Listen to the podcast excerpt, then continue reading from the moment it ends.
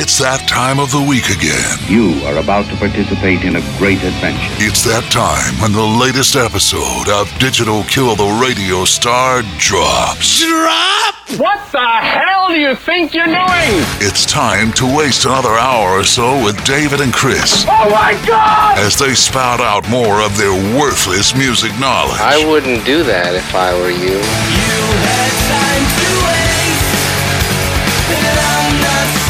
It's time to hear them discuss the music of their youth, It's the gift that keeps on giving the whole year. as well as the music of today. Excuse me while I whip this out.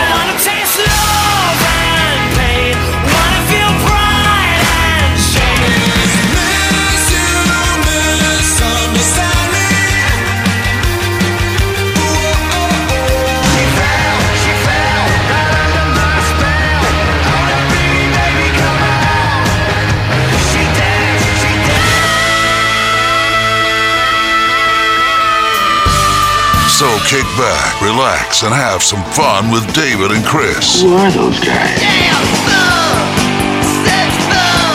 Digital Kill the Radio Star starts Come on! Quit stalling! again, everyone, on the Digital Kill the Radio Star podcast. This is David, as always. I'm here with my friend Chris. Chris, it's been a while. It's been a while since we've done a podcast, and it's uh, been a while since uh, you and I've really uh, talked because we've been putting up uh, Podcast Expo uh, interviews, but uh, we're done with those for a while. How are you? Yeah, I'm good. I don't, I don't, I don't think we've done one since before the expo. I think. Right. Yeah, Yeah, we as far did- as doing an actual, you know, a full podcast. Yeah, so it's uh it's been well over a month uh, since we've done that. Um, it's uh, starting to cool down outside. Fall is in the air. Uh, actually, looking forward to being outside a little bit this weekend. Yeah, same here. All right, Plan on getting, plan on getting on on the bike. Finally putting on some miles. all right. So um, we have a, uh fun uh, um, topic for you this week. We're going to talk about ballads, but before we do that, uh, since it's been a while, Chris and I both have um, a decent amount of uh, new music re- new music recommendations for everybody. And uh, let's see, I'll go first. Um, it's no no secret, I'm a big fan of the Drive By Truckers, and before there were the Drive By Truckers, Mike Cooley and Patterson Hood had a band called Adam's House Cat and uh, from what I understand, that band really didn't go very far in the '90s. Well, they've uh, dug up the original tapes from an album that they recorded, and uh, I think there was a problem with the vocals. So the vocal recording is new, but the instrumentation is uh, the original from the um, uh, from the '90s, and it's called uh, "Town Burned Down." And it's by Adam's House Cat. And be honest with you, I, I didn't really have any expectations for this album. I knew it was coming out just because I thought it would probably sound bad, just because they didn't have a lot of money. I thought the uh, production would be bad. But uh, man, I could not have been more wrong. Actually, it's a it's probably one of the most pleasantly surprising albums I've listened to in a long time. It's getting a lot of comparisons to early Soul Asylum and the Replacements, and I can definitely hear that. And you can it has a everybody that heard, have heard listen to it says it just sounds like a 90s album it's, it's really really good from um, top to bottom i've listened to it several times uh, dean gaffney who's been on our uh, podcast several times he's actually at a drive-by trucker show right now and adam's house cat is opening uh, for them and so dean has been texting me uh, pictures and uh, video of it so uh, adam's house cat town burned down did you get a chance to uh, listen to that any chris Honestly, forgot about it. it. Was was it put out on a label? Yeah, I mean, you can order, you know, a vinyl, a CD. It's on Spotify. It's uh, it's. Was it on a? What I mean, what was is it? Was it ind- just independent release or? I don't, I don't know who the truckers are on, what label they're on. I'm, I'm assuming it was their label. On. They were on New West. That's right. That's right. So I'm assuming they're the ones that put it out. Yeah, it's a full. It's a the the, the real deal. Um, But I'm talking about back in the day. Was it on? you know, I, my my knowledge of them just goes doesn't go any further than knowing that was the band that uh, he and Mike Cooley first had, and it didn't go anywhere, and it uh, became um, uh, Drive By Truckers eventually. But uh, I believe they. I don't know if they lived in Memphis during this time or not, but uh, they actually were at Sam Phillips' uh, about two weeks ago uh, recording their new album, same time that Mick Jagger was in town. Okay. What was Jagger in town for? So he's he's producing a movie uh, about Sun about uh, Sun Records uh, founder um, Sam Phillips, and so Okay. he met uh, Jerry Lee uh, Lewis there, and uh, they talked. And so um, you know, Jagger produced the um, James Brown movie. It was filmed here where I live. Uh, he was down here for that, so I think that's probably going to be a pretty good movie. Yeah, I mean, I'd check that out. I I just I saw a picture where he was with um, picture with Jeff Powell, Yeah, and I didn't I didn't know, but I, I never tried to find out why he was in town. I just saw the picture of uh, Yeah, they met at they met at Sun Studios, and uh, it was kind of funny that whole week. Kind of worlds colliding for me. Chris Robinson Brotherhood was there at Sun Studios doing some recordings, and then you had the Drive By Truckers at uh, Sam Phillips Studio at the same time. And then you had Jagger all in town. So uh, Sun Studios that, that's on Madison Avenue, right, Chris? no Sun is on Union, On but Union? uh, the uh, Sam Phillips recording studio is on Madison. So you had a lot of firepower there within a several block radius at one time. But yeah, that I'm, I'm really looking forward to the Sam Phillips movie. Yeah. Oh, cool. What else you got? You got anything else you listen to? Well, the, I got the um, Tom Petty box set today. It's uh, 63 songs uh, spanning his entire career, and I, I I don't know if it was his daughter or his wife, one of them, and then Benmont Tench and Mike Campbell came up with uh, what songs would be on it. It's a mixture of unreleased material, B sides, alternate versions, and uh, live songs. And also, it has a few songs on there that they've just remastered that were deep tracks that uh, Mike Campbell said uh, were important to Tom. And uh, of course, 63 songs, man, that's a lot to try to take in at one time. But uh, I've been really pleased with what I've heard so far, and it goes it goes in chronological order. So the- you know the first song on the album you know deals with that first period when the first album came out, and it goes all the way until the end. But the live versions of songs uh, have been really good. For instance, they have a live version of Southern Accents, which they never played. Um, but uh, you know, a few times after that. it's a that, great song. Oh, it's an amazing song. They have a uh, kind of an acoustic stripped down version of Even the Losers, which is one of my favorite Tom Petty songs, and uh, have a live version of I Won't Back Down. That's great. But yeah, if you're a fan of Tom Petty, you're not going to be disappointed. And I was reading online the reviews of it. Uh, you know, are either four or five stars, and then I think Rolling Stone gave it four and a half stars, maybe.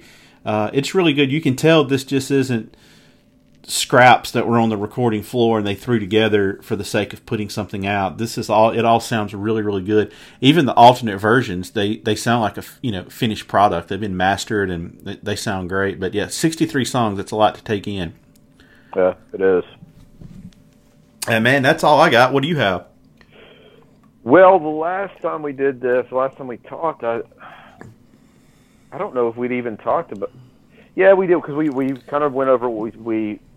I know we talked about going to the, the expo, and I said that I finally saw Alkaline Trio, which has been one of my favorite bands for a long time, and I don't. The album may have was may have already been out by the time when we did that, and we just didn't talk about it, so we made that real brief. I don't remember. I don't think I've talked about this before. Uh, maybe I have, and I'm just getting old. Um, but their Alkaline Trios, their their new one did come out um, about a month ago. Still listening to it a lot. It's called "Is This Thing Cursed?" It's um, I mean it's it's really really good. Uh, I'm of course I, I pretty much love everything they put out. Um, strong album. Wasn't disappointed. Uh, first uh, interesting thing I'd say the first song, which is the, title track, track uh, Dan Andriano. He sings vocals on that, and I just bring that up just because I think that's the first album he's ever opened up, which is kind of cool, doing something different. And it's a great opening track. Um, the bookends on this album are amazing, with with uh, Danny's opening track, and then uh, Skiba doing uh, a ballad, Skiba style ballad called Krystalline at the end. Um, and there's really not filler in between. Um, really good album, top to bottom. So I've been listening to that a lot. I um, I got Michael Graves' new one through Kickstarter. It's called Keys, and it's there's nothing new there. It's just different songs from his his uh, catalog, mainly just his solo catalog, and he does them just vocals and a piano. And, and some of the songs are, you know, kind of haunting on it, just the way it sounds with that piano. You know, in particular, there's a song that his that I love called "Feels Like I'm Dying." That with just him and the the vocals are just it's amazing. And then one song he does, it's not just a great song. He does do the Misfits. He does "Dig Up Her Bones," and that one is the one song that is not just piano. There's a guitar in it as well, and it's uh, it's one of the cooler versions I've heard of "Dig Up Her Bones." But really cool. I mean, if you're if you're a fan of Michael Graves' Misfits, I mean, you're gonna like it. But um, it's cool. It's something different to do, you know. And I like with his, you know, kind of some of the songs being kind of more the the horror type theme, and some of them are just um, "Condemned to Love," just a, almost like a painful type ballad. Just they sound really good with just the vocals and and the piano. So those are kind of the new things I've been listening to, and then just kind of um, just a, an album that I kind of I was listening to this week that you know I turn to it every now and then, and I always kind of forget just how phenomenal it is. And this is going to be one of those ones that people listening, probably most, if not all, have never heard of. But it's a it's a band out of Sweden called Witchcraft, and um, it's it's not like all like Hail Satan and all that kind of stuff with the name of Witchcraft. It's not like that. And um, if I it, if you categorize them, technically they're going to fall under doom metal, but probably not as doomy and slow and sludgy and dark as what you may think. Uh, some of them are just kind of some of the songs are just kind of straight ahead rock, which forgot to name the album. The album's called Legend. I think they put out five. This is by far the best one. Um, if you're just looking for a good uh, kind of metal record, a little bit of the Sabbathy doom type sound, uh, song, some songs are just straight up, you know, hard rock bordering on metal. Uh, check these guys out. Um, really good vocalist. Um, just cool songs. Witchcraft album's called Legend. Well, as always, Chris, you're all over the place. Yeah, yeah, I am. And I, but you know what? I think that um, people that are into the harder rock and all that, I think if they try Witchcraft, I think they'll like it. Um, you know, anybody from Potter and Hell, if you're listening to this, I think this might be up your alley for some new hard rock. So, hey, speak, speaking of Potter and Hell, uh, I thought it was funny um, on their review of the uh, Rock and Pod Expo weekend. Dylan talked about you being starstruck at that Al- Alkaline Trio concert because oh, the that morning after the show uh, when um, we woke up and you were like, man, like I was like straight up, um, straight up starstruck when Matt Skiba came out. I thought that was funny. Even Dylan picked up on that. It was the first time in a, in a really long time I felt that way. I mean, I've been I've been listening to the guy for.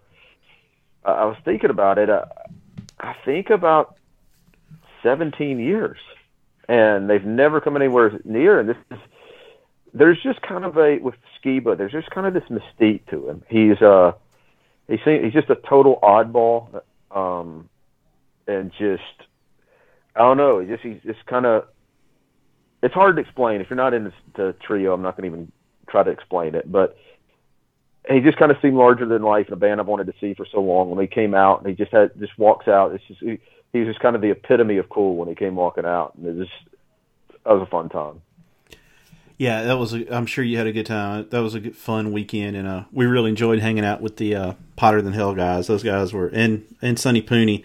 Speaking of Sunny Pooney, this would be a Sunny Pooney approved episode because Sunny Pooney loves ballads, and this week Chris and I are going to talk about some of our favorite ballads, but not of the uh, glam hair metal slash power ballad uh, mold. We're talking about. We've done that. We've done that. We've done that one to death. This one, um, will be. I've seen Chris's list. He's seen mine. It's going to be all over the place, which is kind of how we like it. And uh, but hey, before we get started, I do want to thank everybody that voted for us in the uh, Ear Peeler uh, podcast. Uh, uh, round robin tournament. We got a lot of votes. We didn't win, but we were facing a podcast that has a much bigger audience and more established name, but we still got a lot of votes. So I thank everybody for doing that. And um, uh, we really appreciate that. We kind of kind of like this little community we're building here amongst uh, music fans. So uh, we didn't win, but we gave them a we gave them a run for their money. So uh, best of luck to them. And uh, anyway, so Chris, uh, ballads like we said, no power ballads or glam or hair metal. I'll have to admit, some of mine aren't exactly love songs, but they're they're, they're they're songs about about love, but maybe nece- not necessarily of the happy variety. So well, it's it's tough. It's tough to really to determine what I mean. Uh, I guess a ballad. Maybe I should look up the definition of a ballad because I don't know if a ballad necessarily has to be about love, you know. And um, just like I was talking about that Michael Graves album, it feels like feels like I'm dying. I know that sounds awful, but to me, that's that's a ballad, right? And um, so I, I don't know.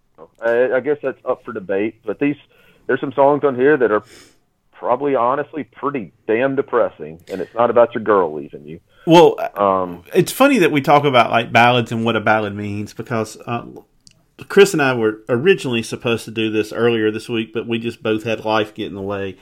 And um, I was talking to my wife, we were riding around, and I said, "Oh, this is one of the songs I'm going to play on my ballad episode." And she goes, "That's not a ballad."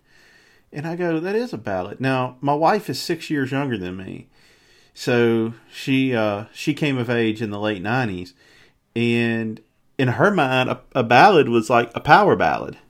And uh, anyway, so she and I have had this dialogue going back and forth about you know misconception of what a ballad is. So, uh, well, that's what you think of it. You think of the hair metal and the power ballads. That's right. When you hear ballad, that's what you think of. And and I did while you're talking that I actually did like what's the definition of it, and it does say typically love you know love songs. So um, we're gonna we're gonna still pretend like ballads can be on really any kind of genre. Just kind of the they still may they lyrical content may be there, but they sound like a ballad. How's that? Yeah, we're gonna have a loose interpretation with it. So I tell you what, Chris, I'm gonna usually you start it off first. I'm gonna start this one off first. You ready? Yep. All right, so I'm sitting here looking at my list, and I'm going to go with a song by Wilco off the Being There album, "Say You Miss Me." I think it's the last song on the first uh, first disc of that double album. This is a song that has really grown on me over the years, and now I find myself when I go listen to "Being There," this is like probably the uh, the, the first one I go to. I just love the melody on it, and I love the way Jeff Tweedy sings on it, and it's a phenomenal album, and uh, it's a standout track amongst an album that has a lot of good tracks, in my opinion. Yeah, um, I like the song, like the album. Um, I don't have any nothing bad to say about it. I mean, that's when Wilco was still making. That's still the Wilco that I love. You know, um, I know, I know. We we we shit on them enough on here with their newer stuff, but but uh, I do I do really love that song. Um, love the band. Cool. All right, what do you have? All right, let me go. Man, there's so many for me to th- sort through. So let me just start with. Um, let's go. Let's go with. Um, since you're on that, I'm going to go with. I'm going to stay in that vein. I'm going to go with. Uh, I'll go with Jeff Tweedy's first band, Uncle Tupelo. And since we were talking about songs that aren't necessarily sounded not the lyrical content, not a ballad, I'm going to go with uh, Moonshiner. Um, off the March album. And uh, this is not the happiest sounding song, but it's one. I mean, it's up there probably as one of my favorite Uncle Tupelo songs. And I know that may sound, you know, cliche, but I don't care. Uh, I love the song. All right, so I had this on my list, and I took it off when I saw your list because there's no sense in us repeating. Mm-hmm. This is a top three Uncle Tupelo song for me. And one of the things I make that I, I really feel like it stand, makes it stand out, I think this may be Jay Farrar's best vocal performance. And he really draws you in with the emotion on this song. Like I, I told you the other day, I think I sent a text to you, I said, Man, this song makes me want to blow my head off kind of in a good way. Uh, yeah, it's got I just, it's got some feel. It's got some feels to it. It's a very sad and depressing song, but at the same time, it's just such a beautiful song. You cannot help but move you. Yeah, I agree. I agree. It almost feels like it at points almost. I mean, like I, I always think of a, a lyric in there that I just love. Pretty women, God bless them. I wish that they was mine. I just I've always loved that. Um, Now they didn't write this song. This is like a traditional song, correct? yeah, uh-huh. Which Wow. is pretty much most like what most of March was. But um, yeah, that's that's a. There's actually a version of um, on the bootleg series. There's a version of uh, Bob Dylan doing Moonshiner. Oh, I'd have to check that out. Yeah, um, not nearly as good, but um, but yeah, do I mean do do check that out. Let's stay on that band then. Uncle Tupelo, Still Be Around, off their second album. Such a good song. Another one where he just draws you in with, with the heartache and the pain. And, uh, you know, obviously, probably a, a lot of this song is about being an, I think it's about being an alcoholic and somebody sticking with you through the down times and trying to, to help you through it. But uh, another great one by Uncle Tupelo.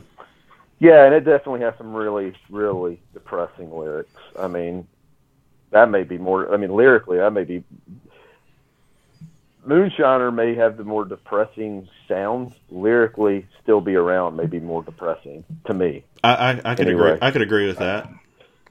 Yeah. Um, all right. Well, let me go with. Um, yeah, there there are a lot to choose from by REM, and most all of them, except for you know, at my most beautiful, maybe one or two others. Most all of them lyrically are hard to really put into traditional ballad. But um, and this one is no exception. I went with um, one of my favorite REM songs, really, especially from that middle period of theirs. But I went with Night Swimming. Just great one. Love love that piano. Uh, song just makes me happy when I hear it. Had that one on my list as well. Took it off because you and I both uh, had that on our list. Uh, great song to see them play live. They all get around the piano.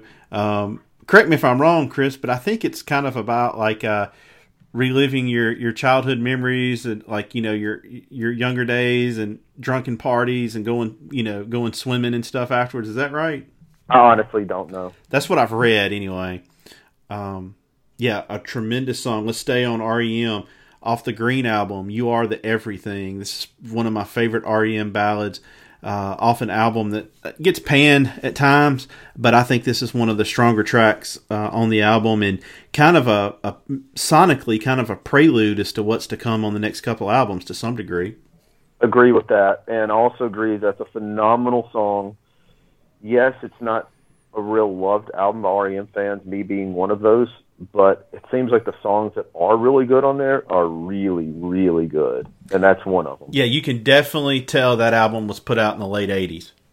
Yeah, that's that's a great, great song. All right, so my turn. I'm getting some of these heavy hitters off here. This is one that, you know, uh, I um I think I actually added this after maybe after I saw your list. I can't remember, but yeah, I was torn between I'm torn between two different songs when picking a, a Beach Boys song. The obvious is going to be God Only Knows, and I mean even Paul McCartney said that was his favorite song. So great, great song, but I went with Don't Worry Baby. I know it's not as you know, it's not as deep. Uh, it's they were still a little bit more in the surfer vein with Don't Worry Baby, but I just love the tune. Yeah, it's a good song. I had um, God Only Knows on my list as well, and I edited No, I didn't do I didn't do God Only Knows. I was say I picked I picked Don't Worry Baby. Yeah, no, I'm saying like I, I, I you were talking about God Only Knows Oh, yeah, being yeah, kind of yeah. obvious Uh, pick, so uh, that was my obvious pick. I took that off my list. Yeah, you know, honestly, I never heard this song until um, you sent me the list, and uh, I really like it. They, they're to me are a band that I never think of really to listen to, but then when I listen to them, I'm like, yeah, they're really good, They're really good. They kind of make you happy when you listen to them too, you know, because it's so uplifting. Oh yeah, if we wanted to do a all happy episode, there's going to be three or four Beach Boys uh, songs on there. Yeah, I mean that's actually I mean a lot of so far most all of our ballads are depressing as hell. So uh, All right, here's all right, we have a happy one. Here's one that's not as depressing.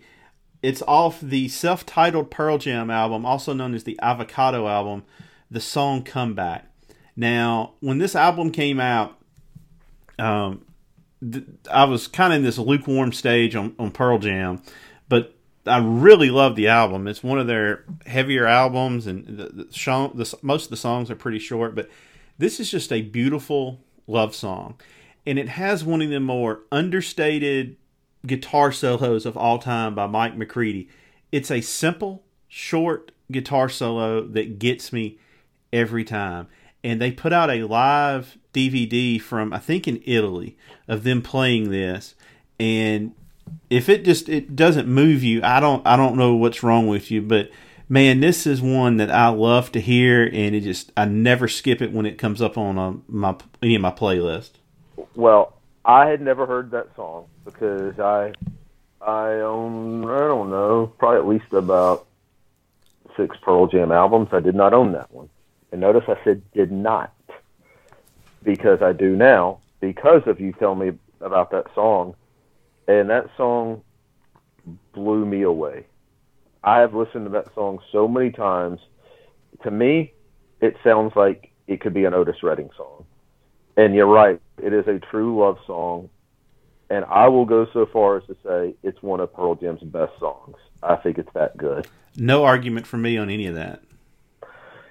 Well, since I said that it could be a uh, an Otis Redding song, let me go with Otis Redding. There were a lot to choose from with Otis Redding, but I picked these arms of mine. I probably have said this on this podcast before. If I haven't, I will say it now.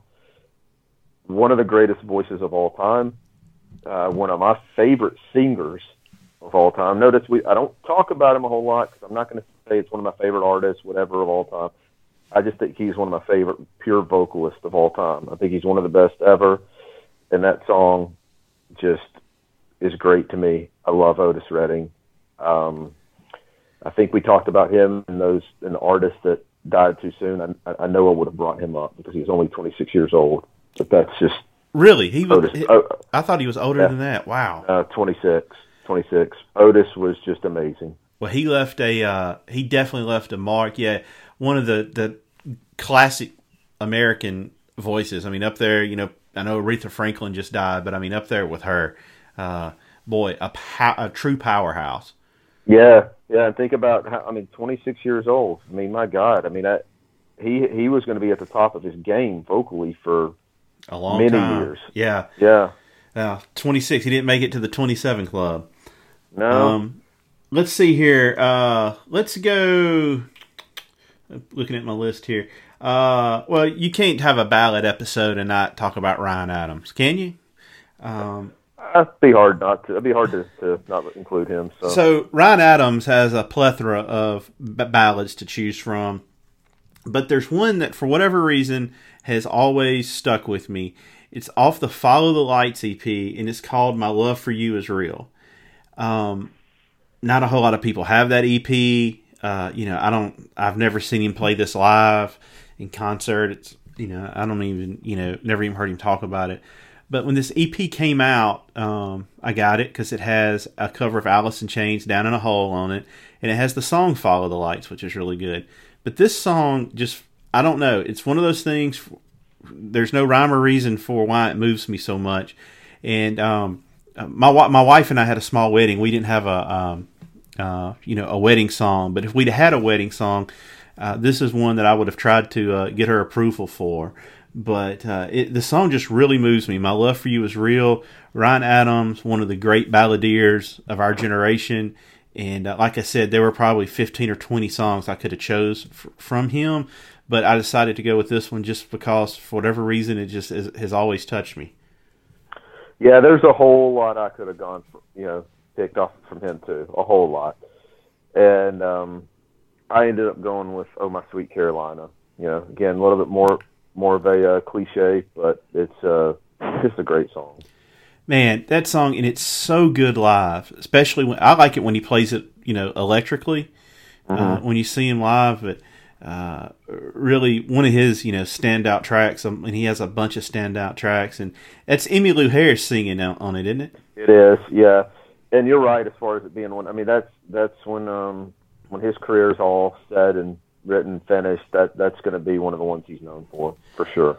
Absolutely, absolutely. All right, so let's go with uh his uh, first band, Whiskeytown, off the Strangers Al- Almanac album, uh, Houses on the Hill. Not your typical ballad. A lot of it has to do, I think, uh, with him finding a, a love note in uh, in an attic. But uh, I really uh, um, a shame that that band didn't do more than they did because if I was gonna give a song to people and say, "Hey, this is what Whiskeytown, this was their potential," that's one of the songs I would have used to justify that. But uh, a really good album and uh, a song that uh, is just really, really good, and you can already see the the seed planted of what would what his career would become with that album, in my opinion.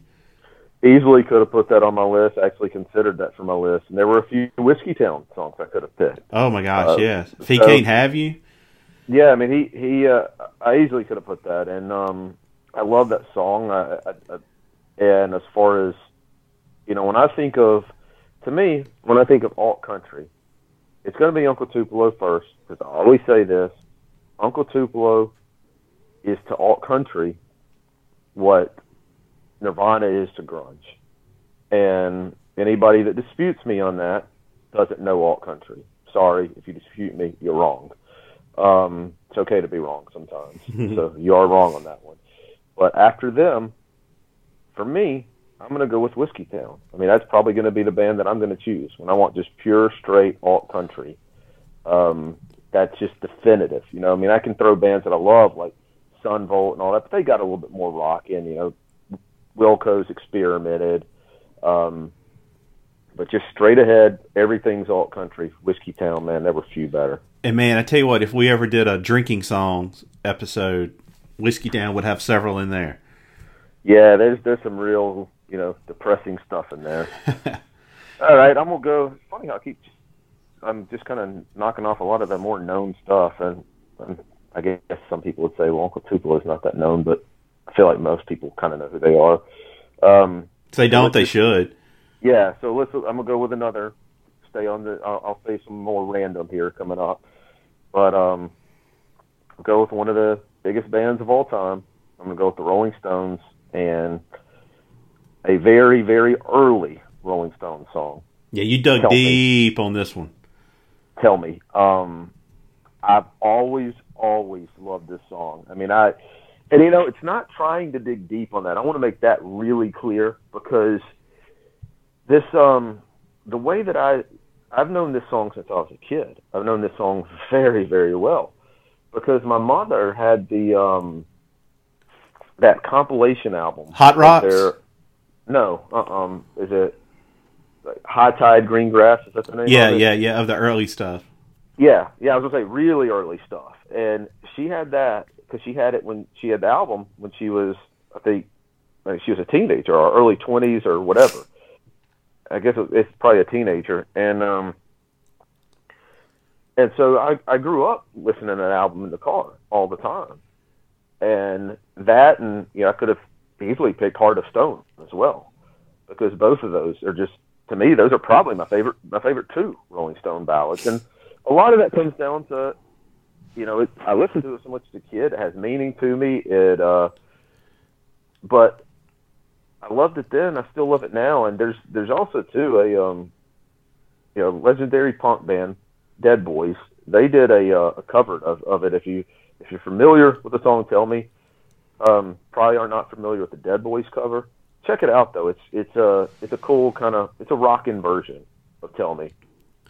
Just a little side note Well, let's stay on the Rolling Stones. I'm going to go with one off the Goat's Head Soup album, Winter. If you check my Spotify list every year, which shows the songs I listen to the most, this one's probably going to be in my top 20 because I listen to that album a lot. Uh, one of Jagger's better ballads. Um, you know, a lot of people like to write off that Goat's Head Soup album. I don't. I, I think it was Star kind Star is a great song. there's a lot of great songs on there. I think it, you know, people want to say it. Everything stopped with Exile for an album or two. I, I it may have stopped after Goat's Head Soup, but um, I, I, I really love that album. I like black and I like black and blue. yeah, you're a big Sorry, black and blue guy. But uh, yeah, if you've never heard it, Winter by the Rolling Stones is a beautiful song. Jagger's vocals on it are great, and uh, just pick up that album. You won't be disappointed. Yeah, I, personally, I feel like you went even deeper than I did on that one because I feel like Tell Me is going to be more known. But well, I, just be wrong. I, I, I'm I'm honestly a lot of the really early Stone stuff. You know, those first couple of albums really Mm-hmm. don't doesn't do. I mean, I like Mother's Little Helper and you know uh, stuff like that. But yet, some of the deep stuff on those first couple albums, to be honest with you, I'm not familiar with. Well, in the uh, that's why I like that compilation album I was talking about because it. I, I would agree with you because you, you can listen to an early album and there's going to be, you know, I don't like it when they were just basically a blues band. Or a Right. cover band as well. Yeah. So, but but that if you just want early stuff, that compilation, you know, High Tide Green Grass, I will go ahead and make a plug for that if you just want to hear the early stuff because it has. It's going to have the stuff you, the early stuff that you know on it. Satisfaction, Get Off My Cloud, 19th Nervous Breakdown, you know, all those songs on there. Play with Fire. Uh, so it's it's really, really, really good songs. Um, so there's a little plug for that if you want some listen to some Stones. So let's go with another heavy, heavy hitter, and another one I could have picked several of them, but I had to go with the one that just kind of makes everything around me stop when I hear it. Um, I'm making myself feel like that. You, you Seinfeld fan? Can't remember. Oh my gosh, yes. Okay, I couldn't remember. Remember the uh, the guy Lane Stanton where he, when uh, every day every day played Desperado, he just kind of stopped. Oh yeah. So this one probably does that for me a bit because I just think it's so beautiful. No, but um, and there's a lot of other ones that people probably would have picked over this, but probably yesterday or whatever. I'm gonna go with the Beatles. Let it be. Great song. Can't argue with that one. And uh, one of the great, um, one of the great songs that they wrote. And I, I, you know, I'm not a huge Beatles fan. I'll preface that, but those last couple albums, if I'm going to listen to the Beatles, that's what it's going to be. And this is a great, a great song. One of the kind of almost anthems. You know, when you think about that entire generation, 'cause you It is. you can't think of you know that and Hey Jude. When I think of the Beatles now, that's pro- predominantly what I think about. Yeah. All right, so let's go with another heavy hitter since we're getting those out of the way. From across the pond as well, All I Want Is You by U2 off the Rattle and Hum album. A great ballad written by Bono. Uh, you got to think this is probably about his wife, who was the subject of a couple of songs on um, uh, Joshua Tree, but they've been married, I think, since like 1980 or 81. Uh, the song gets overlooked a lot, I think, because it's on Rattle and Hum, and you know that album has a lot of detractors, and it's not necessarily all original material. And they do play it from time to time. Uh, it's one that uh, I wish got more airplay because uh, I think it is uh, it's as good as a lot of their hits, in my opinion. Yeah, it's a good song. If I had to, if I were to pick one for my list, I probably would have gone with "So Cruel." But um, Off of uh, Achtung Baby, yeah, yeah. but no, I mean I, I, that's a that is a good song. So um, next up, let's. Um, I'll go with. Uh, I'm gonna go with the boss. Go with Bruce Springsteen, and I'm gonna go with "Brilliant Disguise." Now, that is a phenomenal song. It was off of um, "Tunnel of Love," which people have said. I mean, what it is? It's a breakup album. It's when he was going through a divorce with his first wife, and I don't think people knew it when that album first came out. But um, "Brilliant Disguise" is just a. It, it's. I mean, it's my favorite Springsteen ballad. Well, I say that there is. I would say one other thing I considered for Springsteen, but I thought, you know what? No, I'm going to go with an original song by Springsteen. That's what I need to do. But something that a lot of people won't know, if you want to hear a good, good Springsteen ballad, um, David, you can go to YouTube to find this because he didn't put it on an album, but he recorded. He, may have done it a couple of times, but I've got it on a bootleg from uh, '75. Um, it was before Born to Run came out, and he did. Um, uh, wow, now why why can I not even think of the name? Um, geez, it's a Bob Dylan song. Um, it'll come to me, but uh, why in the that's gonna that's gonna drive me insane. Um, it will come to me. It, but it's uh, his version is just phenomenal, phenomenal with that one. Um, you know what? This is going to kill me. I've got this on my phone. Bear with me for just one second. Well, "Brilliant Disguise" that's one of my that's actually one of my favorite Springsteen songs. Yeah, and it's really cool too now when he Kate, our buddy Caden saw the uh, unplugged show that he's doing. You know, he's, he was raving about that when she, Patty comes out when he does that. She comes out and sings with him on that one. Did you Okay, like? Found- okay, go ahead. I want you, Bob Dylan. I want you. Uh huh. You So- know the song? Yeah. So so Springsteen Okay. does that. Yeah, but he slows it down, and it's with a piano, and it's it's beautiful. Like Bob Dylan is not necessarily a pretty ballad, you know. And I'm not goofing on Bob Dylan. He, his style on it isn't really pretty. It's just a little bit more sped up, whatever. But Bruce Springsteen, because the lyrics in it, that's a ballad. It just doesn't sound so much like it with uh, Dylan. But Springsteen's, it's uh, it's a beautiful song. His version. Yeah, you ought to check that one Do out. you Yeah, like I'm that? sorry, what were you saying? Do, you like that Tunnel of Love, Lucky Town era? Um, I, I I do. I like. Well, I like Tunnel of Love, and um, a lot of people. There's a lot of people that put that as one of his best, if not his best records, and I, I don't get that. But I, I do think it's. I do think it's a good album. But it gets. I think it gets a little bit more credit than it deserves. But it is good.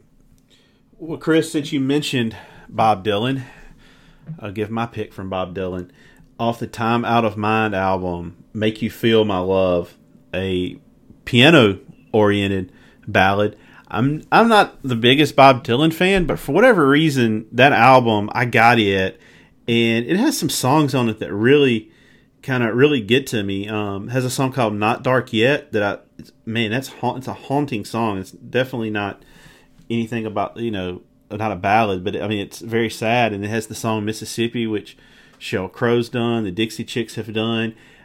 I th- thought it was interesting though because Jim Dickinson from Memphis is all over this album playing piano. And so I felt for sure that that was Dickinson playing on this, but I pulled up the credits and he's not playing on this song. But kind of one of the albums that kind of brought Dylan back into the the limelight. Um, it, it it really has some, some good some good songs from him, and some of his some of his more I guess you could say easy to easy to swallow work. You know, it's not quite as the singing's not quite as bad as it is on some other stuff, but uh, I really like the album. Well, he won a Grammy on that one, if I'm not mistaken. Yeah, and it it people do really love that album. They do, but I don't really listen to Dylan much past I I would say early seventies. You know, I I just I can't. I mean, I his voice works for me on that early stuff, but the later stuff, yeah, it's hard for me yeah, it can Um, be can be rough. yeah, it, it's funny. It, it's sad because his, his early music is so just, man, it's good. It's not just I like, oh, it's okay, it's not bad. No, it's really, really good.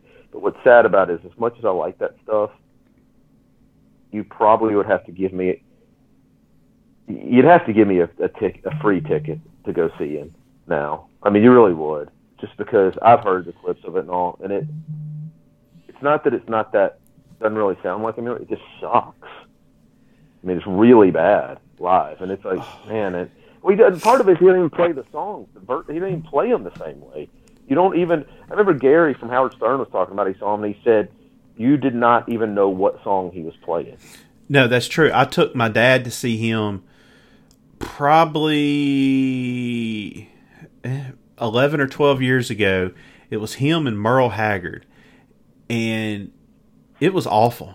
I mean, it was it was it was awful. I like to I mean, it's I, I'd, I'd rather I'd rather listen to that uh that what's that album we reviewed that Sonny Pooney gave us? the storm. Man, I I'm You I'm better da- go see a storm reunion. I'm down with the Storm box set. Uh, before I can, I mean, Chris, it was it was terrible, and my That's dad what I've heard. That's and- what I said. I wouldn't. You'd have to give me a free ticket. and my dad was so excited because my dad actually saw him play in Oxford back in the '60s, and uh, he was all excited. And I'm like, you know, here I am. I'm out of school. I got a little bit of money here. I'm gonna take my dad to see Bob Dylan, and I And he mean, punished him. oh man, like He's half, like, "What did I do to you, son?" like halfway through it, he was just like, he's like, he's like, I don't know anything that he's played, and I'm like, And the sad thing is, he did, but he wasn't playing the same right. version. So, so all right. So the guy, um, his last name is Campbell. It's kind of like his been his band leader for a long time, and he's uh, real good friends with the guys in the Black Crowes, and, and actually has done some recording with with some of those guys before. And I saw an interview with him where he was talking about like they don't really have a set list a lot of times, and he just turns around and says, you know, we're going to play Maggie's Farm, but we're going to do it in A instead of F, and in two four instead of four four. And he's like, he's like, if you can play for him live, there's nobody you can cannot play for. Because it's kind of like being a combat medic. You know, any hospital will hire a combat medic. You can sew somebody up where you're getting shot at. You can handle any emergency room. You know. So I mean, I think it should just it should just be on the resume. I played live with Bob Dylan for a while. And that's interesting too because you don't think of Bob Dylan as a musician, Right. you know, and and he's clearly a musician if he's calling out, you know, time signatures and you know what key and all that. He's clearly a musician, a skilled musician. Right. You just don't think of him that way. Oh, it You awful. just think of him as an old folky. But uh, all right, we'll stop beating up on Bob Dylan. We're, I mean, this is we're supposed to be saying what we like about him. Here we are killing him. yeah. Um, so, so um, I'm gonna take it down a notch. I'm gonna go with um, I'm gonna go with a really where we're talking about some of them are not quite in the vein of a ballad. This is a uh, definitely not a happy tune, but um, I'm gonna go with the Smiths, a song called "Asleep." It's um, I know this. I know the Smiths aren't for you. I, could- I could. I don't know if you listen to this one, but I could see if you were going to listen to them, David. I could see this being one you might could accept a little bit more than some of their other stuff. I listen to It's it. just- It's so slow, it's so dreary, but um, I just I, I like that song a lot. Um, I just they're one of those bands. I just I've tried. I, I, I've given it the old college try, as they say. Okay. Just for whatever reason, it's so many people that I respect their musical opinion. You know, swear by them, but who knows? Maybe uh maybe one of these days um it'll click for me. But hey, look. Speaking of people's musical opinion that I respect. Uh, you really turned me on to the Gaslight Anthem, and so if you're a fan of the Gaslight Anthem, you got to be a fan of Brian Fallon, who's their lead singer and principal songwriter. So I was thinking, like, we can't have a ballad episode and not have a song that Brian Fallon has written because he's one of the great songwriters of our generation. So I decided to go with the closing track on his second album, Sleepwalkers, that came out this year, See You on the Other Side this song at the beginning uh, it's basically it's a song about like i'm going to be with you till i die and i'm going to see you on the other side the first part of it deals with think with his his christianity. He's a he's an outspoken christian. And then the second part of the song deals with you know his wife or, or whoever it is that he's in love with and he's going to stick with them they're going to stick with him. And you know i'm hoping i get to see you on, on the other side. It's a great way to close off an album it's a song, one of the songs that made my wife uh, a big fan of his. She's not a big music person, and now I get in her car or whatever, and she's got these Brian Fallon playlists, which I love. And uh, one of the standout tracks on his second album, uh, Sleepwalkers, I almost went with Etta James off th- that album because it's a great love song, and I could have picked numerous other songs off his first album and the Gaslight, but that's one uh, one that just really uh, always um, has always moved me since I've heard it. I could have gone with a, a lot of Fallon songs myself, and if I went for a solo one, I'd probably go Red Lights. Um, I, I, off the first album, I love that one. That's a one. good song. but May, here's looking at you, kid. I mean, there's there's a lot of them, you know. And I, it's weird. I don't know. I, I really don't know why I didn't pick a Brian Fallon or a Gaslight because I easily could have. I thought that Um, was odd when I saw your list. Yeah, I mean, I easily could have. I guess because as much as I love those songs, I never really think of them like. I don't know. I just it never really just comes to me. But um, let's just I'll, let's kind of stay let's kind of stay in that vein. Then, if those type, you know, the as I call like the revival tour guys, and I'm gonna go with Lucero. Nights like these. Um, that's a if you've ever seen Lucero, it is a staple. That is the one that everybody loves. Uh, every girl, if they've ever heard Lucero, that's the one they want to hear. And it's funny for forever, and I just noticed this last time I saw them, they didn't do it, but I don't know what it is about it, but every time I see them, and I've seen them many, many times, they always play it as the third song, which I've always found weird. They didn't do it the last time I saw them, but it's always the third song when they play it. Huh. Um, but yeah, that's that's a great, great Lucero song.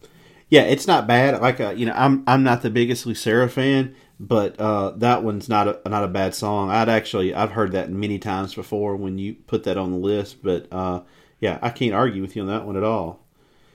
All right, so let's get one that's depressing. Alice in Chains "Don't Follow" off the Jar Flies EP. Oh, great song. Uh, starts off with uh, are those nylon strings? You think he's playing on? I, I don't know. I don't. Anyway, sound that way to me. Could Um, be. so Jerry Cantrell starts the song off singing, and just man, he can sing a melody. Uh, just has just a tremendous voice. The second half of the song, uh, the tempo picks up a little bit. Layne Staley comes in. Uh, Jar Flies. We interviewed Toby Wright, who uh, worked on that album um, at the expo. We'll have that one out at some point.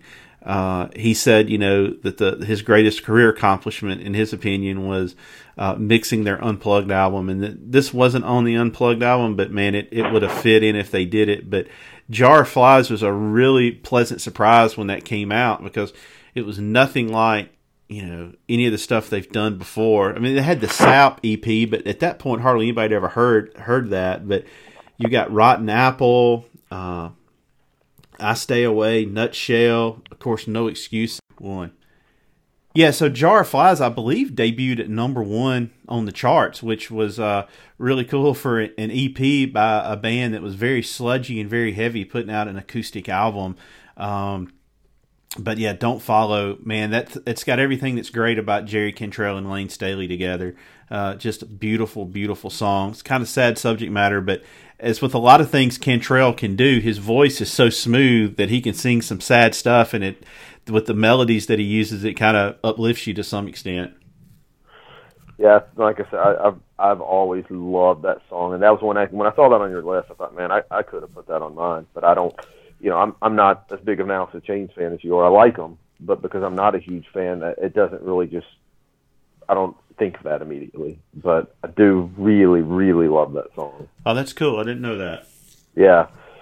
So I'm gonna go with um, a song that is probably to the average person going to be very, very misunderstood because it sounds like the sweetest love song, but um, it's not really what he's singing about, and that's Lou Reed, "Perfect Day."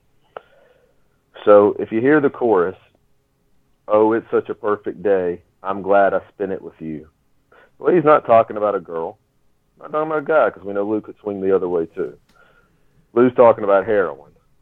Um, but I just I think that song's good, and I think it's so funny the way it's so misunderstood. But um, really cool, really cool song. And actually, my sister my sister loves loves Duran Duran, and um, she's told me they've covered that before. And the other day, I was uh, I was driving in on on um, First Wave on Sirius. They played their version, and it was really good. And uh, and Lou Reed was always known to be kind of a, a jerk, and they so he I don't think he threw around a whole lot of compliments, but supposedly the Duran Duran version is his favorite cover of any of his songs, and a lot of people covered his songs. Hey, that's not the first Lou Lou Reed song about heroin. For instance, they had one called Heroin. yeah, yeah, but that was a little obvious what he what it's about. This one you hear, it's such a perfect day. I'm glad I spent it with you. oh man! All right, let's go with probably the happiest song that I've got on here, off the Wildflowers album. The song "Wildflowers" by Tom Petty. Uh, this was his second quote unquote solo album. We'll use that term loosely, as most of the Heartbreakers played on it. But a lot different from kind of the big sound of Full Moon Fever. Uh, a lot of people think Wildflowers is the best thing he ever did. It's, in my opinion, it's, it's up there. It's in the top two or three. Um, a uh, just kind of a, a, a, beautiful, diverse album that he put out. Wildflowers, it just makes me feel happy, and I, I could I could see Tom Stone sitting on his back porch with a ukulele playing this too. Yeah, that's you're right about people love that album, you know, and and I do like it. I uh, but it's not one of the ones I go to if I want to listen to Tom Petty. And I get why people love it. I really do. And the song's good, the album's good. It's just, you know, if I want Petty, I I, I want the rock Petty. Well, the the only real negative thing I have on this album is it's too long. Um, it's about two or three songs too long. The, the the songs that are on there that are good are really really good. Uh, it has a couple on there that are filler, but uh, you know it's people think it's you know one of the best albums of the '90s, and I mean it definitely put out a lot of hits. But uh, the title track, if you've never heard it, go listen to it. It'll make you feel good. Yeah. Well, I'm going to go with a song that always makes me feel good. And people may not think so much of it being a, a ballad, but you read the lyrics to it, and it is a ballad. It just happens to be, you know, in the same way since we're talking, about since we started out talking about power ballads, in the same way that Sweet Child of Mine is a ballad. This doesn't seem like a ballad because it's upbeat. It's you know, it's a bit of a rocker and all that. But um, I've said before, this is probably my favorite song period. And I know that's a bold statement, especially as much music as I listen to, but The Cure, just like heaven. Um, now, you talk about everything stopping when I hear that song. I'm going to go back to the Seinfeld and Desperado. My world stops when this comes on. that's how I know that I love this song. I never, ever, ever get tired of this song. And no matter if it, if it comes on the radio, whatever, I'm cranking it. Um, I cannot listen to it enough. I don't know why I love it that much. I just do. Well, I mean, one of their two or three biggest hits. Uh, I can't argue with it. It's a, tr- it's a great song. Uh, when I think of the Cure, it's probably that's probably the one I, I, go to. Like I think is their most, in my opinion, their most well known uh, well known song. And uh, it was interesting last year after you got me into Dream Car, which I still listen to regularly, uh, I got on this uh, kind of new wave kick and uh, really listened to a lot of The Cure, um, which I liked a lot more than I ever would have thought I would. Uh, but I agree with you. I think this is their. I think this is their best song. Uh, yeah. It. Well, obviously, I'm going to pick it because I said it's. I think it's. for me, it's the best song. but um, but yeah, I uh, like I can't say enough good things about it. Like uh, it just again, some people may not think that it's a ballad, and it's not a ballad in the traditional form. But you know, I'm not going to start reading lyrics out here. But look at the lyrics if you've ever you know had any doubt. Well, Chris, so you said that that is your favorite song of all time. I guess it's apropos that I go with my favorite song of all time, a song I've talked to death on this show, "Purple Rain" by Prince the first verse, from everything I've read, is about his father. The second verse is about his girlfriend. And the third verse is about America. But nonetheless, I think it's a perfect song that moves me every time I hear it. Ever since the first time I heard it when I was like eight years old. And I never get tired of hearing it. Uh, I even like it when he just plays it on a piano without the big band production but one of the what I think of is one of the the classic '80 songs that's held up over time and doesn't sound dated. Uh, I know Sonny is going to agree with me because he's a huge Kiss. I mean, uh, he is a huge Kiss fan, but a huge, uh, a huge, huge Prince fan. But uh, man, I just I can't say enough good things about this song.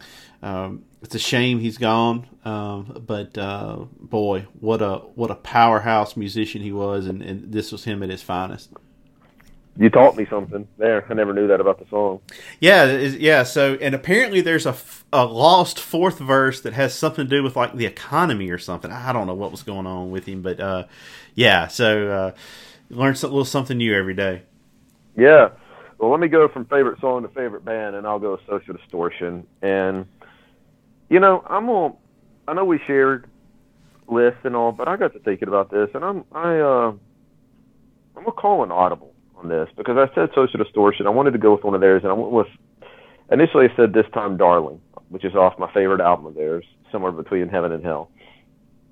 But I'm gonna go with I'm gonna go with one off their last album, which is absolutely insane. Their last album was 2011, by the way. But anyway, I'm going with uh, "Writing on with writing on the wall off of a hard times and nursery rhymes. I just think to me it- it's probably for me a little bit more of like a about a little again a little bit more upbeat or tempo wise, but um, you know it's it's a true true ballad lyrically, um, but more of not so much singing about a happy relationship, but wanting the girl back. Um, I just probably one of my favorites on that album, and probably is my favorite. I had to think about that, but I probably do put that even above this time, darling. I love that album. I like the song. Um, I like this time, darling, better. But I, I can't. Um, I can't argue with you if you're going to go with a, a, a ballad from Social Distortion, who we will be seeing in what 28 days. Yeah, something like that. I, I know it's late October. That's all I know. Yeah, so I'm really looking forward to that. I've never gotten to see them before. All right, so it's funny how this happens, Chris. You go with a song from your favorite band. I'm gonna go with a song from my favorite band. It's not a it's not a David Hudson podcast without a Black Crowes reference. The closing song off their album Amorica Descending. This was the shining moment for Ed Harsch, the longtime piano and keyboard player in the Black Crowes, who uh, who died uh, two years ago. Um, all the all the guys in the Crows, to a man, will tell you he's the best musician they ever played with. Mind you, this is a band that played with Jimmy Page. They've played with Tom Petty. I mean, they've they've you know they've been with everybody, and they said that he was the best musician they ever played with. Um, the piano intro to this is great. If you can get a chance to find on YouTube, back when Ed Harsch was in the band, play this live. He does an outro to this that's about a minute and a half to two minutes long. It may be the most moving piece of music I've ever heard. The outro. Um, the song was recorded. It was recorded. It, the final version wound up on a morgue. It was on an album that they recorded and scrapped called Tall. And the arrangement on it's not quite as good in my opinion, but uh, by all accounts, this is a song about addiction and somebody that's relapsed and uh, basically, um, you know, needing help with that. But the, the main thing to get uh, to get through to everybody is Ed Harsch was the man. Uh, he's no longer with us. Um, I even brought up on a Black Crowes message board a couple months ago and got started a, a, real controversy that I don't think any of the any of the offshoots of the band should ever play this live. I said, do, do, people, do y'all think anybody should play this live? Because nobody can do it justice. And you know, it started a whole mess. But uh, man, just a beautiful song. The closing song on an album. We've talked about it on here before. Uh, bands that are really confident and, and know what they're doing and think they're good. They're not scared to put a great song at the end of an album, and the Black Crowes were definitely not that. Well, I agree. I agree. It's a really good song, and I was, and you know, I'm kind of saying this to you the other day. I, uh, I mean, I, obviously, you're being your favorite band. You love all phases of the band. I said something to you to the effect of, you know, I, like that. I forget how good of a rock band they were and how great of a rock band they could have stayed. And I say that because they became a jam band. Yeah. I don't like jam music, you know, and I will say that emphatically. I just don't like it. Now, that being said, there are some stuff in the jam genre I do like, but as a whole, I just don't like that kind of music. Yeah, that's fair. Uh, but so I'm their later stuff just is not going to ever do it for me. But as a straight up rock and roll band, they were really great, and that's a great rock ballad. Yeah, really, really good tune. All right, you're up next, Chris. All right, I'm going to go with one that um, I think most people will know who this guy is. They may not know the song, but uh, a guy named Pete Yorn. Um, he put out his first album. It's called uh, Music for the Morning After. And I'm going to say this: if you've never heard that album, and you just want to hear a good singer-songwriter rock album, whatever, listen to that album. I love that album so. I still to this day I love that album. Um, man, I wore that out when it came out. I guess that was probably. Uh, I think I just got out of college. So, I mean, it was probably like the so probably like the summer of '01, and there's a song on it that's a, it's a hidden track, at the very, very end, and it's a song called "A Girl Like You." And if you want to hear just a true, sweet love song to a girl, start start with this one. Pete Yorn, "A Girl Like You." All right, so Pete Yorn. Let's talk about him for a second. Do you feel like for like I swear it felt like seven or eight years he was the next big thing, Well, and then I it just kind of that and then it just kind of never happened. I feel like the first album he was the next big thing, and then I feel like maybe a little bit on the second, and then it just kind of it kind of died down. Uh, and, and he and he's and he still puts it will put out some good music, and I, I mean I've seen him live and um, seen him live a few times, and he's still a really really good artist, but nothing. He's one of those guys. Just my opinion. He's one of those guys that nothing can ever come close to that first album. Yeah, sometimes that's a curse when that happens. Yeah. All right, so getting kind of kind of thin on mine here. Um, I'm going to go with "I Need My Girl" by the National. Uh, if you're not familiar with the National, they're a band out of Cincinnati, Ohio. They've been around now for uh, ten or fifteen years, but one of the more unique sounds that you're going to hear. Uh, Matt Berninger um, is the uh, lead singer. Has a very unique baritone voice that at times uh, can be a little much for me, but at times it's very haunting and beautiful. And um, this is just a very low key, subtle song that's very powerful, very moving. Uh, the National, I Need My Girl. Yeah, it's a good song, and I, I always I feel like I've, I've always thought that that um that he had when you talk about the baritone voice and all, he almost has that like, Peter Murphy type sound of uh, Bauhaus, which is I know that sounds like really weird, but you know, listen to the song by Peter Murphy, "Cut You Up," and there's a good example. But because not a lot of guys sing that way. Right. Um, I'm going to go with one that uh, a lot of people probably don't. They know the band, may not know the song, but um, the Killers, Prize Fighter, and that is the uh, deluxe on the deluxe edition, Battleborn, and again another upbeat song, but this is just a song about total admiration and just absolutely adoring a girl and she can do no wrong and she's the best at everything and she's captivating and I just what a great song. This was the biggest surprise uh, for me as far as like songs I'd never heard that I like the most off your list. Um, yeah, very very upbeat sounding song, beautiful beautiful lyrics, and just I, I love the the sentiment behind it. Yeah, it's just it, it's an interesting it's an interesting song lyrically just because it's so far fetched and just ridiculous and sweet at the same time. All right, so speaking of sweet, let's go with Band of Horses, the song "No One's Gonna Love You" off their second album. Very straight ahead lyrics. No one's gonna love you more than I do. Uh, just a beautiful song. If you see them live, they pretty much strip it down. When I've seen them and play it acoustically, usually it's just uh, Ben, the lead singer, and whoever's in the band at the time playing guitar, uh, sitting around a microphone. There's a version of it on a live acoustic album they did called "Live at the Ryman." Amazing, but uh, Band of Horses, uh, kind of some people consider them somewhat alt country, somewhat alternative, somewhat rock. Uh, just uh, a really good band, and I got to see them live last year and was just blown away by how good they were.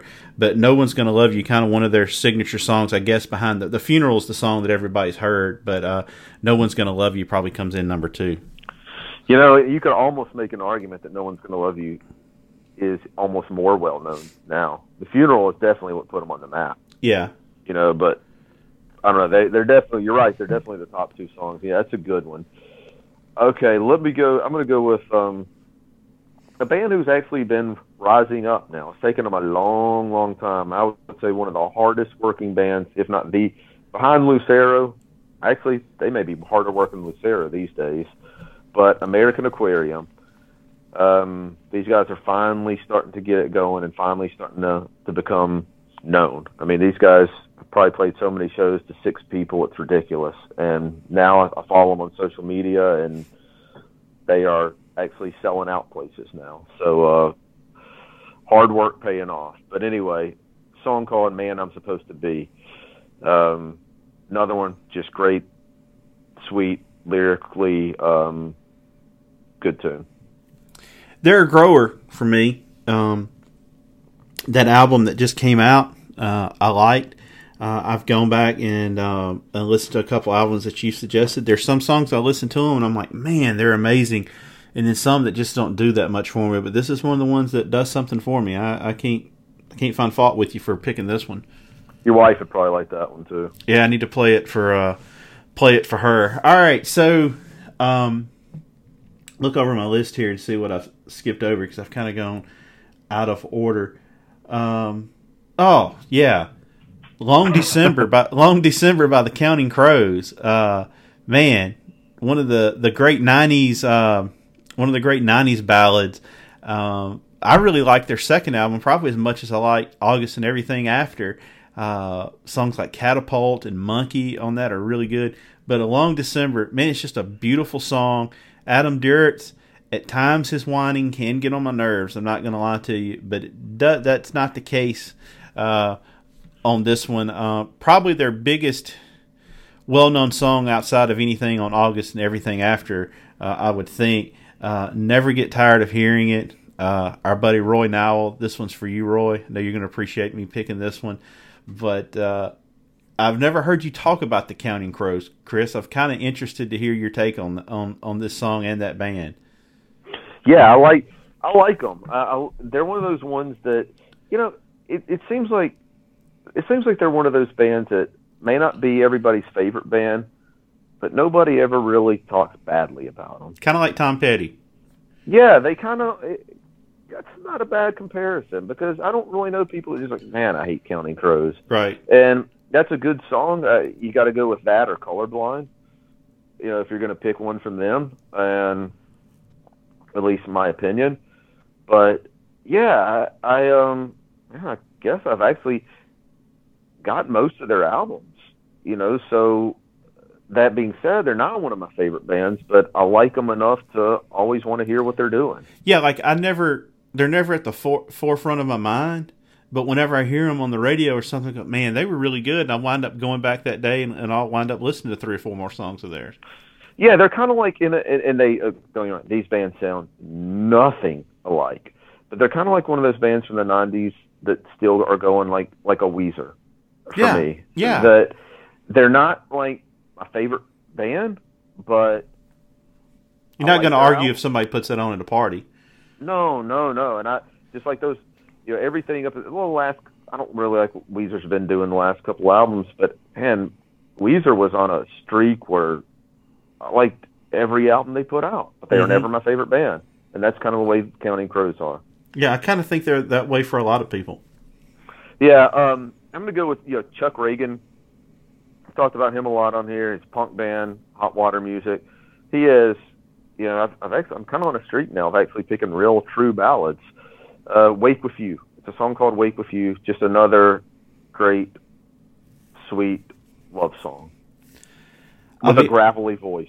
I'll be honest with you, Chris.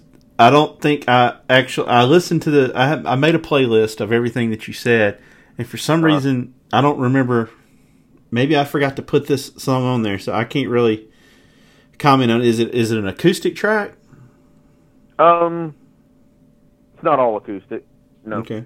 Uh, but it's it's um it's just typical Chuck Ragan, but it's um you know you got the gravelly voice, but it's like I said, it's it's a and it's a little bit more up tempo, but it, it is a true love song. I bet our uh, buddy Casey Elward from uh, Astronoid would enjoy that pick. Oh yeah, yeah. There's there's no doubt he would he would like a few of them, and and since uh since we're we mentioned Casey, my next one will go to Casey. So Go ahead. Yeah, why, why, why don't you go ahead and knock it out? Since since you mentioned him and all this, I got to go with a trio song, one that he would love. I'm gonna go with uh, "Blue in the Face." There are a couple of I, I could pick. Man, I could even go with "Krystalline" off the new album, but "Blue in the Face." Uh, man, I lo- I love me a Skiba ballad. Oh, and yeah, and I- that's one of them. This was probably number two on the songs that I'd never really listened to that uh, that grabbed me off your list. Um, and that's Skiba singing, correct? Yeah, did you? Well, you said number two. You said Prize Fighter, but that's not going to fall in the one you don't listen to, right? Right. It's just one I never paid attention to. Oh, okay. Yeah, Okay. that just kind of came on my radar. So yeah, I would say those were the, those were the the top two. So Chris, we've gone, I don't know, an hour and ten or hour, hour and fifteen minutes here, singing about. I mean, talking about Lord have mercy. If we were singing, it wouldn't last that long. uh, talking about uh, talking about ballads, and neither one of us have brought up a female. Uh, so I'm going to bring up a female off the album The Globe Sessions, Sheryl Crow's The Difficult Kind. Now, Sheryl Crow is a musician I have a lot of respect for. I saw her open up for the Stones back maybe on the Globe set. She that may be when that album came out. Uh, the Globe Sessions, I think, is her best all around album. If you only you know know of her for those first couple of songs that came out on that fir- those first two albums, you need to listen to the Globe Sessions. It's great. This song is tremendous. There's a live version on a live album that she did, I think, in Central Park with Sarah McLachlan singing with her. That, uh, whoo, man, it's good.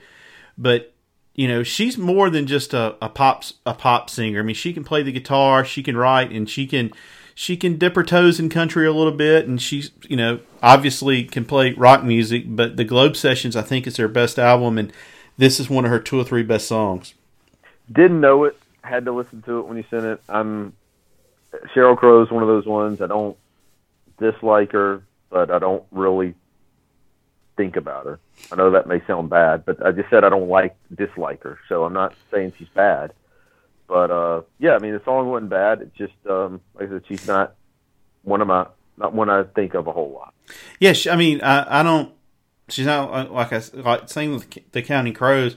I don't, you know, I'm not constantly thinking about her, but when I do, I go back and listen. You know, she put out some good stuff, and um, yeah, I mean that that live album she did at Central Park. Keith Richards comes out and plays "Happy" with her. Eric Clapton comes out and plays, I think, "Sunshine of Your Love" or "White Room" on it. So, uh, you know, uh, if her music isn't necessarily for you, but her her influences and her friends are all people that we like. Yeah, no doubt about that. Well, I'll go with. Uh, I already talked about Michael Graves song. I want to. Uh, I got to give a give some love to Michael Graves, and I'm going to go with a song called Frostbite, which was. This was the first time, you know, Michael Graves does all like singer songwriter type stuff for the most part. Every now and then he'll kind of go with what he calls his his uh, monster music, but this was um, this was a real surprise for me when he did this because I uh, only knew him from the Misfits and he had done a couple of punk records and then he comes out with Illusions and um, this was a song that the lyrics were co-written with uh, Damien Echols from the West Memphis Three and uh, knowing that and knowing that Damien was in prison when he did this and you hear this song it's uh, it's hard to really figure out exactly what Damien's talking about but um, it it's haunting especially when you know he's on death row um, haunting is not does not do it justice. Um, Yeah. this is a beautiful song. Did he play this when we saw him? Right? I don't think he did Oh, really? It sounded. It, I, I thought it sounded like you know. I thought he played it when we saw him, but man, whew, it, it's just it's haunting. Um, Yeah. it definitely. It definitely conveys that that feeling, and uh, uh, a real you know this may be a mischaracterization on my part, but I just don't normally think of punk singers as being great vocalists, but that that stereotype does not extend to him. That's for sure.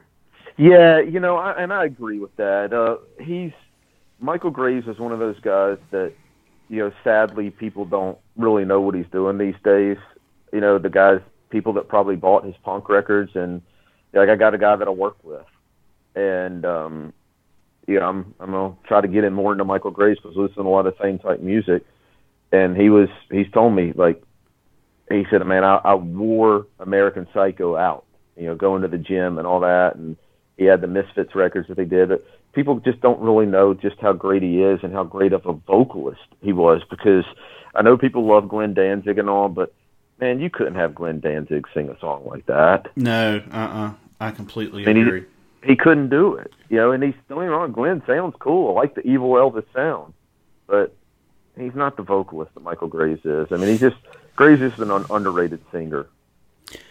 All right, Chris. I only have two songs left. How many do you have left?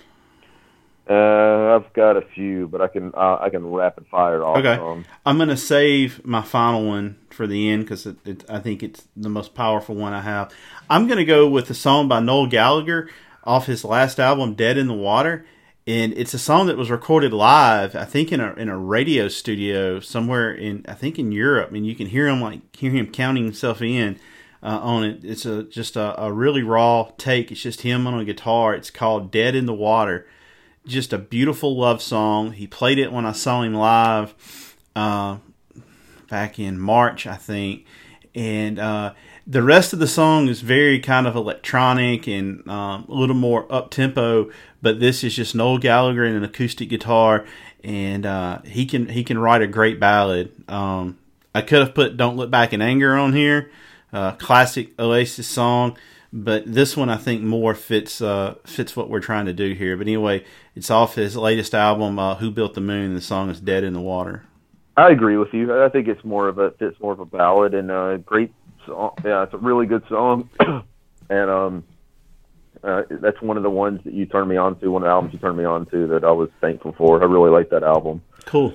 Um, I'm gonna go with. A, let me just knock out a couple of them right in a row because I'm gonna just do two that I'm gonna group into 90s. Um, I'm gonna we you've you've named a few 90 a couple 90s ones, so I'm gonna go with one that you know if anybody wants to laugh at me, I don't care. Laugh all you want. You're wrong. Bush Glycerine. I just think that's a great, great 90s ballad. And uh, the other I was to, I want to just mention is uh, we've talked about this before on 90s albums that I love, but a band called the Nixons and the song Sister. If you don't remember it, play it. You'll remember it instantly because it was a huge hit. Oh, all right. Glycerine. I'm just. I'm not going to say anything on that one. I'll, I'll let let you speak for yourself on that one. But "Sister" by the Nixons. I told you on the phone earlier this week. It is nothing against the song, nothing against the band, but if I never hear it again, it's going to make me a happy man. That's because uh, my my good buddy Ryan Wallace. Ryan, if you're if you're listening up in New Jersey, I miss you, man. Give me a call. Uh, lived with him in college, and uh, he loved the song. He wore it out, and every time I hear it, I just oh, it makes my skin crawl. But with that said, had that not have happened, it's not a bad song. Now, you and I had an interesting conversation about this uh, this week. Um, This makes for a good conversation. We may go a little bit long on this podcast. That's all right. We don't do it often. So you give me a hard time about Greta Van Fleet, and I'm going to concede. I'm going to concede the argument to you now uh, that they're just a, a Led Zeppelin ripoff, which they are. Um, you give me a hard time about that, but when I hear "Sister" by the Nixons, I can't help but think of Pearl Jam Black. I can't help but think of all the kind of knockoff bands that came from that, like Seven Mary Three and stuff like that. Uh, this blatantly sounds like a ripoff of Pearl Jam, in my opinion. And I told you, I think it's fair that criticism. Um, you know, I um, sorry, I got kind of I was looking at something. I was like, man, is, is one of my dogs hurting? But no, I think he's just wrestling around with another one. I hear him at a distance, so sorry about that. Um, no, I uh, I understand what you're saying. So, what the way I tried to explain this to you, and when you're saying, you know, you always talk about what a ripoff um, Greta Van Fleet is, and, and he said, but this is Pearl Jam, and I said, okay, there. But let me explain something to you. I said to you, and I think I did a decent job of explaining. At least you, you know, at least you lied to me if I didn't. Make me feel better. But I felt like the Nixons were doing what, uh, what Seven Mary Three, Creed, Days of the New, uh, even Stone Temple Pilots. What all of them were doing. They were all ripping off Pearl Jam because they were doing what bands do. You know, just like you know, Korn gets big, and you have every band trying to, you know, act like they're LL Cool J meets, you know, Motley Crue. Um, it just it was it was the trend, and so they were they were capitalizing just like you had Blink One Eighty Two came out, and you have Sum Forty One, and you know New Found Glory, and all these bands trying to be the next Blink One Eighty Two.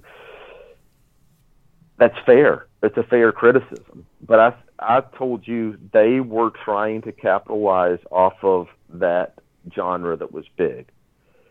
Now, with Greta Van Fleet, they are not trying to rip off of a genre because that genre is not going strong right now. They are ripping off Led Zeppelin. And I have said before, and I will not change this, I cannot take them seriously. I think they are the biggest ripoff band I've ever heard. Period.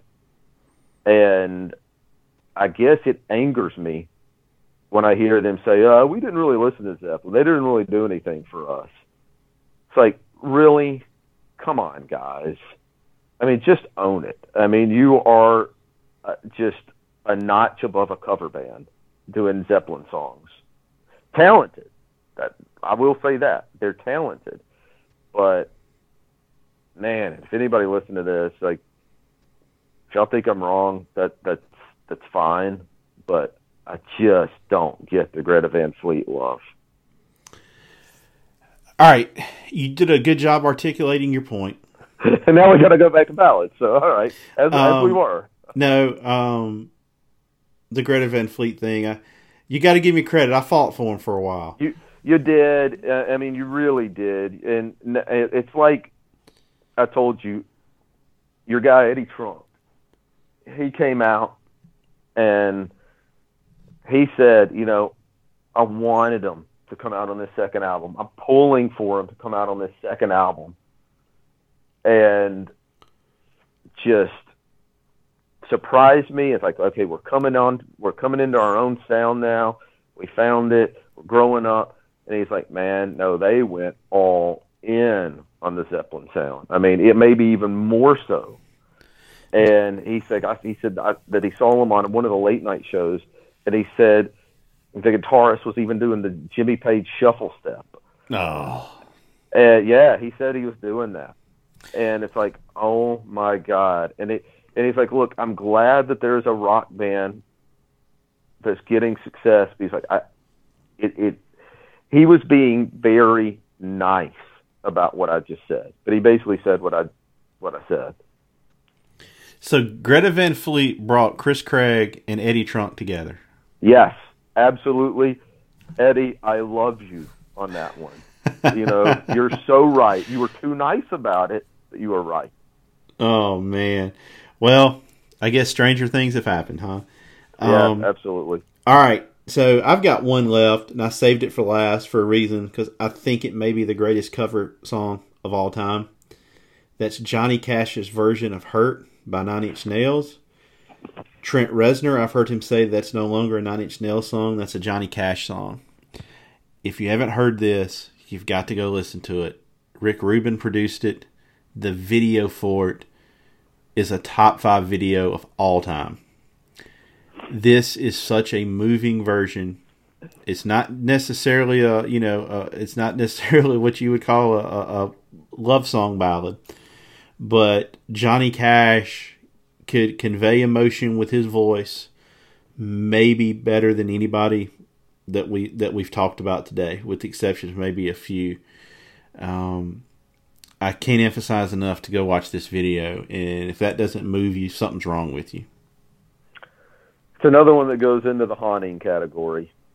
Um, yeah, and Rick Rubin, by the way, we talk. We're we're giving Johnny Cash, or, or you are, but of course I will second that. I mean, I'm laying right underneath the uh, Rolling Stone magazine after he passed on the wall. Um, I love Johnny Cash. My dog was named after Johnny Cash. But um, man, we got to give Rick love, Rick, Rick Rubin some serious, serious love. Because not not only did he resurrect Johnny Cash's career, but to realize that that song would be a good song for him, and Johnny Cash didn't want to do it because he said he he knew it wasn't him, but he trusted Rick Rubin, and man, did it work. Um, it it really did work. I mean, Rick Rubin had that guy taking some chances right at the end. I mean, doing that song, doing Rusty Cage. Um, but yeah, that's a that's to make just about everybody. Few people would ever disagree with you that that's not one of the best covers of all time, um, and just one of the most unexpected covers of all time as well. I remember when those albums were getting ready to come out, especially the first one. I can't remember if it was the first one or not. He was on um, Jay Leno, Cash was, and I think he performed Rusted Cage. And I was like, boy, this could be an absolute train wreck. This is, could be as bad as like that time that David Lee Roth went on the Tonight Show and performed a jump with like a bluegrass band. But that's not the case. Uh, blew me away. Uh, God's going to cut you down. Another song that came out of all of that that I'm sure people, if they're not familiar with it, have heard it in a bunch of movies and television shows. But uh, man, you're right, Rick Rubin. That's his. That's his crown. He's got a lot of crowning achievements. Uh, my favorite one is is discovering the Black Crowes. Well, not discovering, but signing them to their first deal. But this is his crowning achievement. Yeah, I mean, you think about what he's done. I mean, everything. I mean, it, really his first start was producing the Beastie Boys, really, and then working with Slayer and, and all those bands. I mean, he, he's done a lot of diverse and work, but that's one of his most genius ones is that he wanted to resurrect Johnny Cash, and not only did he make him popular again, made him relevant. Yeah, he brought him out to the young people. You know, he didn't make you know the sixty year old people go buy the new Johnny Cash album. No, he had the eighteen year olds going and buying the new Johnny Cash record. Right. You know, which is really cool. Well, I will wrap up. I'm gonna uh, let me let me go and knock one out that you know, some people could laugh at me on. And again, I don't care because I just think it's a great great love song. Richard Marx, right here waiting.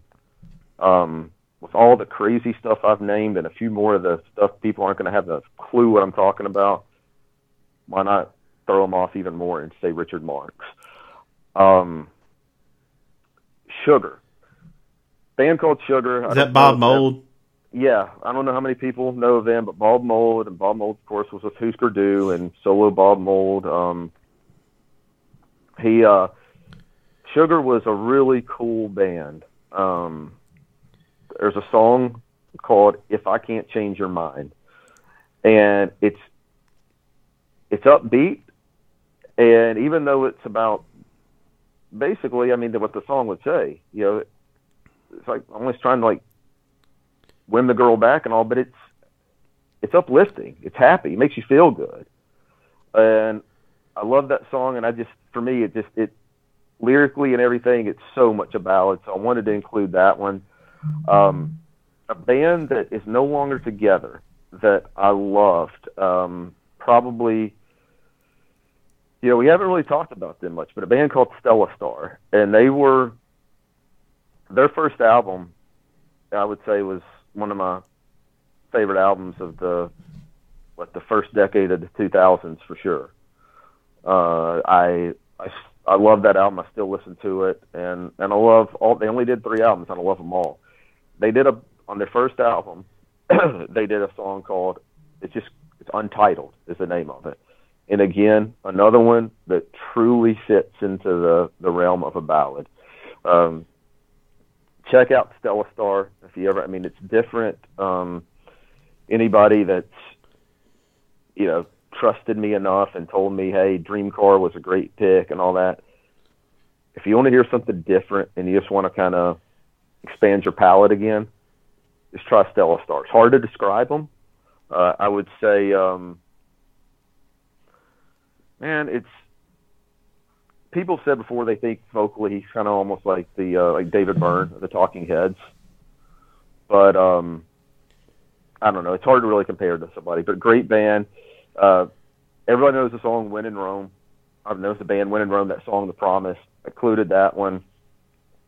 A really like almost painful, down and out song is a uh, kind of Texas singer songwriter called Jason Boland. Song called "Proud Souls." if you want to check out a, just a gut wrenching song, the sad song, you need a, I mean, turn the lights out and just you know pour a glass of whiskey and drink it straight. Proud Souls. Get the live, listen to the live version. And the final one I put on this is a new song, but it, I just love it that much. It's from we talked about a couple of weeks ago. I'm in love with this band now called Jeremy and the Harlequins. Uh, really kind of a throwback to rockabilly, uh, 50s, 60s, you know, early rock and roll. But their last album, there's a ballad on there called "With You," and I love it. So that's my little rapid fire. So we've had basically about every genre of music except for like rap covered today, Chris. Yeah, and I mean, hey, if there's just not a lot of rap ballads, and well, then again, we don't really listen to rap, but right. So on the uh, on the Richard Marx, let's get back to him for a second. Yeah, I actually saw him in concert when I was in eighth grade. It, oh, wow. it, it really wasn't a bad concert. He had some good songs. Yeah, and he wrote and a lot. I think of, most people would agree with that, honestly. Well, and he wrote a lot of songs that people don't know he wrote. That um, give give a couple of them. Uh, off sure top, off top, uh, what was um, top of my head? What's the song by Vixen? Um, uh, living on the edge of a broken heart or something like that. Yeah, I'm pretty sure he wrote that. And then off the top of my head, I can't remember the other ones, but uh, let's see. Uh, I'm gonna make sure I got that part um, that right because uh, if I did not get that right, somebody is going to uh, call me out on it. But yeah, it, was not. Uh, it was not a bad. this was at the height of his. Um, at the height of his powers. Let's see here. Yep, Richard Marx co-wrote "Edge of a Broken Heart." Um, you know, and he, I think he still puts out stuff relatively frequently. Um, yeah, I mean, with uh, because I wasn't a fan, so to speak, I don't, I never really bought in. I never bought any of his records, so I, I don't know. I can't tell you whether for Richard Marx if it's good or bad. I just know that his hits at the time yeah, they were they were good then, and I and I still like hearing them. You know, I that that song is just it's a it's a great great ballad. Yeah, he uh, he's written for Luther Vandross. Uh, he's toured with Ringo Starr, and you know Ringo Starr doesn't let slouches in that All Star band. Um, anyway, yeah. So well, that, when you when you when you have pipes like Ringo, I mean, you've got to have a good band around you. I mean, you can't there's there's no way. I mean, you got to be a true professional to be able to get with that voice because that voice is perfection. Oh, and that drumming ability too. luckiest, the luckiest guy. On, like Lou Gehrig said, he was the luckiest man in the world. No, it's Ringo Starr. Ringo Starr. I like I like the quote. My dad has talked about this before, where where uh, somebody asked um asked asked John Lennon, is uh somebody's is Ringo a good drummer? And he said he's not the best drummer in the band. hey, I will take his success any day. Yeah, the best too though. Is, and when he says when John Lennon supposedly said he's not the best drummer in the band, you know, when they were doing the White Album, I don't know if you've heard this story. They, uh, I don't know what song or if it was multiple songs, but but McCartney like played over his tracks and he did he did the drums, and uh Ringo was so bummed about it. I think he either quit or said he was quitting. And when he came back in the studio, they had like rose petals all around his drums and everything, trying to like make it up to it. oh man. Oh, anyway. Well, Chris, this was fun. Uh, it was good. It was good to get back and um, do one of these where it's just you and me, and this one's going to clock in close to two hours, so uh, people uh, will have a lot to chew on. All right. All right, everybody. Follow us on Twitter at Digital Killed. Like us on Facebook, Instagram. Subscribe Apple Podcasts, Stitcher, SoundCloud, or Podchaser. Uh, until next time, everybody have a good week.